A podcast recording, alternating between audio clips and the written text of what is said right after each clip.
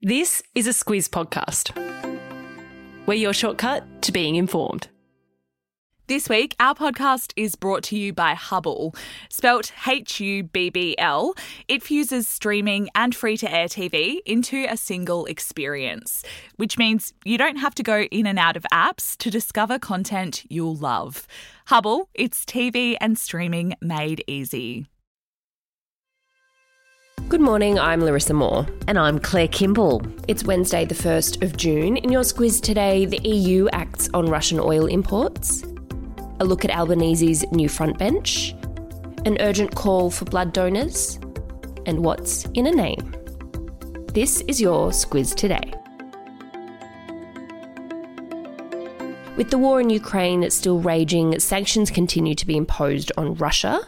In a move that will cost Russia billions of dollars, European Union leaders have agreed on a plan to block more than two thirds of Russian oil imports. That's any that arrive by sea. It's the harshest economic sanction imposed on Russia yet. But Claire, take us through why it's not a complete ban. So, for the European Union to move like this, there's 27 countries and they need to agree. Uh, not all were in agreement with completely cutting off Russian oil imports, particularly Hungary, uh, Slovakia, and the Czech Republic, which are landlocked and they really rely on that Russian supply. So, to get that Russian oil by sea, that ban will come into play a bit later this year. And when it comes to pipelines where Russian oil is also sent into Europe. That's something that the European Union says they'll revisit a bit later in the year. It's a really big deal for those European nations because Russia currently supplies about 27% of the EU's imported oil and also 40% of its gas. There are no plans for sanctions as yet on the supply of Russian gas to the EU. As you say, a hugely complicated thing to get 27 different countries to agree on implementing sanctions that have such a wide ranging and different impacts. So they're a huge deal not only for Russia and those EU countries, though, it's something that could impact us here in Australia too. Yeah, of course, as we know, what has happened throughout this war in Ukraine is that it does have global effects, including here in Australia. Uh, we've already seen petrol prices surge. That put prices above $2 and to record prices in some areas. Uh, also, of course, we're part of the global market when it comes to oil and gas, and prices here are really reflective of what's happening in the world.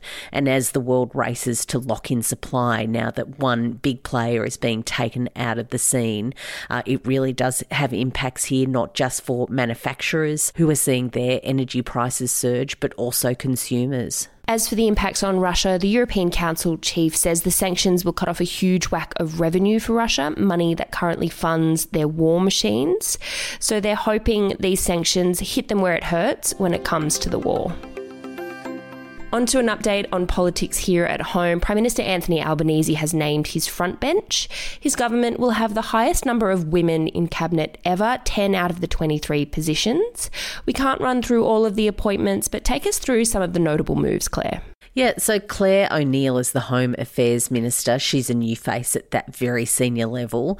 Uh, and Tanya Plibersek switches from education to environment and water. She loses the Women's Ministry. That's going to Katy Gallagher. That's seen as a bit of a demotion. Uh, there was a lot said during the election campaign about Albanese and Plibersek, uh, but she says that she's happy. Uh, taking up the education portfolio is Jason Clare, who we saw quite a bit of during the campaign, and he was called mm. out as a good performer. Also, another talking point from the ministry appointments is that Australia's first Muslim ministers will be sworn in. That's Anne Aly from Western Australia and Ed Husic from New South Wales, who joined the outer ministry. They will all be sworn in today. To round out politics, the ABC has called Gilmore in New South Wales for Labor. That takes it to 77 seats. Over to China, the city of Shanghai will emerge from two months of strict lockdowns, with most of the city's 25 million residents free to leave the house, go to work, get back on public transport. The lockdowns have come at a cost not only to the city, but to China as a whole. Yeah, because Shanghai is such an important industrial and economic hub, uh, it really has seen impacts not just for China, but also for global supply chains. It's something that we've become a bit used to in the last mm-hmm. year or so. Yeah. And if you've been online, you'll see some really interesting maps of all of the ships that are actually just sitting off the port of Shanghai, uh, just waiting to either unload or load up again. So, yeah, there's quite a bit of unpacking to do when it comes to opening up again. The lockdowns have also caused many in Shanghai to express some rare anger with China's zero COVID policy. It saw the city lockdown in early April. Back home, the New South Wales gaming regulator's inquiry into Star Entertainment Group continues. The inquiry has been told the group is not suitable to hold a casino license for their Star City casino. Yeah, that's come from the counsel assisting the inquiry, Naomi Sharp. What she told an inquiry hearing yesterday is that uh, all the accusations of money laundering, criminal infiltration, uh, fraud at the Sydney casino means that their license is something that they shouldn't have. Uh, she says that having a casino license is a real privilege and it comes with a lot of responsibilities. And given the boss, Matt Bekier, uh, the chairman, John O'Neill, and other several several top executives have resigned over the scandals that have come out in the last few months, uh, that it's a license that should be revoked. She's also questioned whether those resignations are going to fix the underlying cultural issues. The outcome of the inquiry will be released at the end of the month.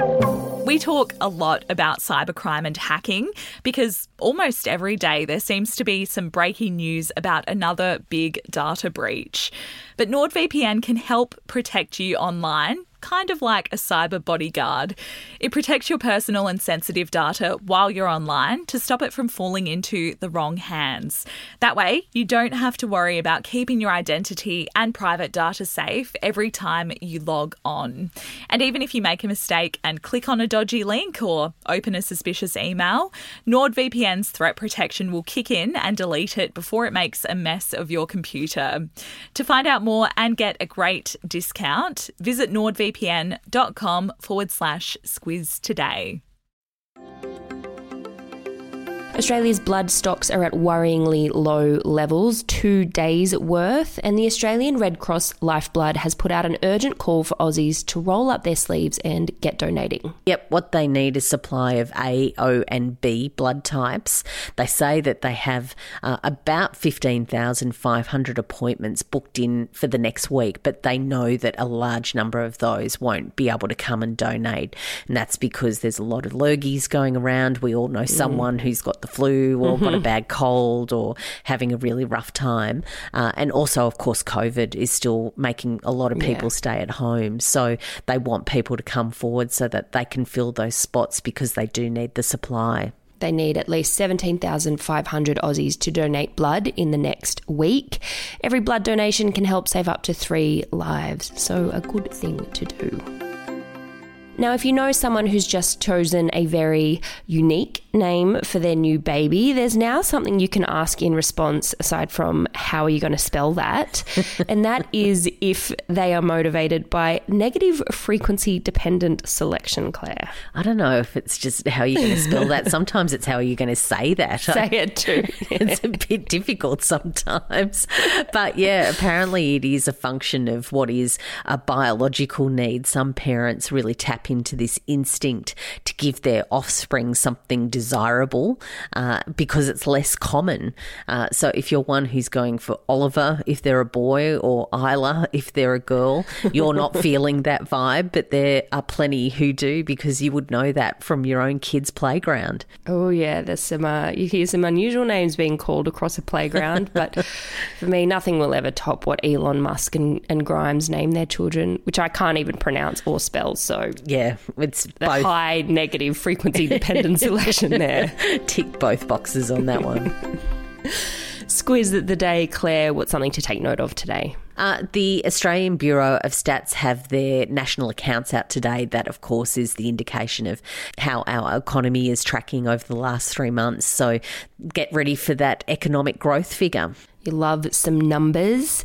Speaking of baby names, it is the Global Day of Parents today. So a big shout out to all the parents out there, or as the Squiz Kids podcast would say, we salute you.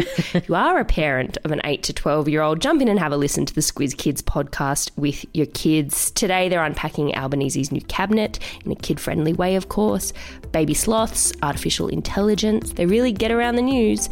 Just search for Squiz Kids in your podcasting app. That's all from us today. Have a good one. Happy hump day. Happy first day of June and winter. Stay warm, and we will be back with you tomorrow.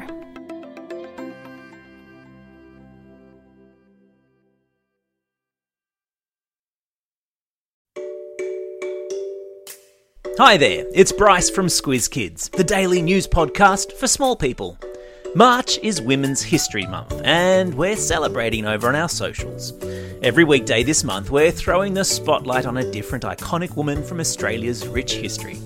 Follow us on Instagram via the handle at SquizKids to learn the backstories of some incredible Aussie women, and together, honour their legacies.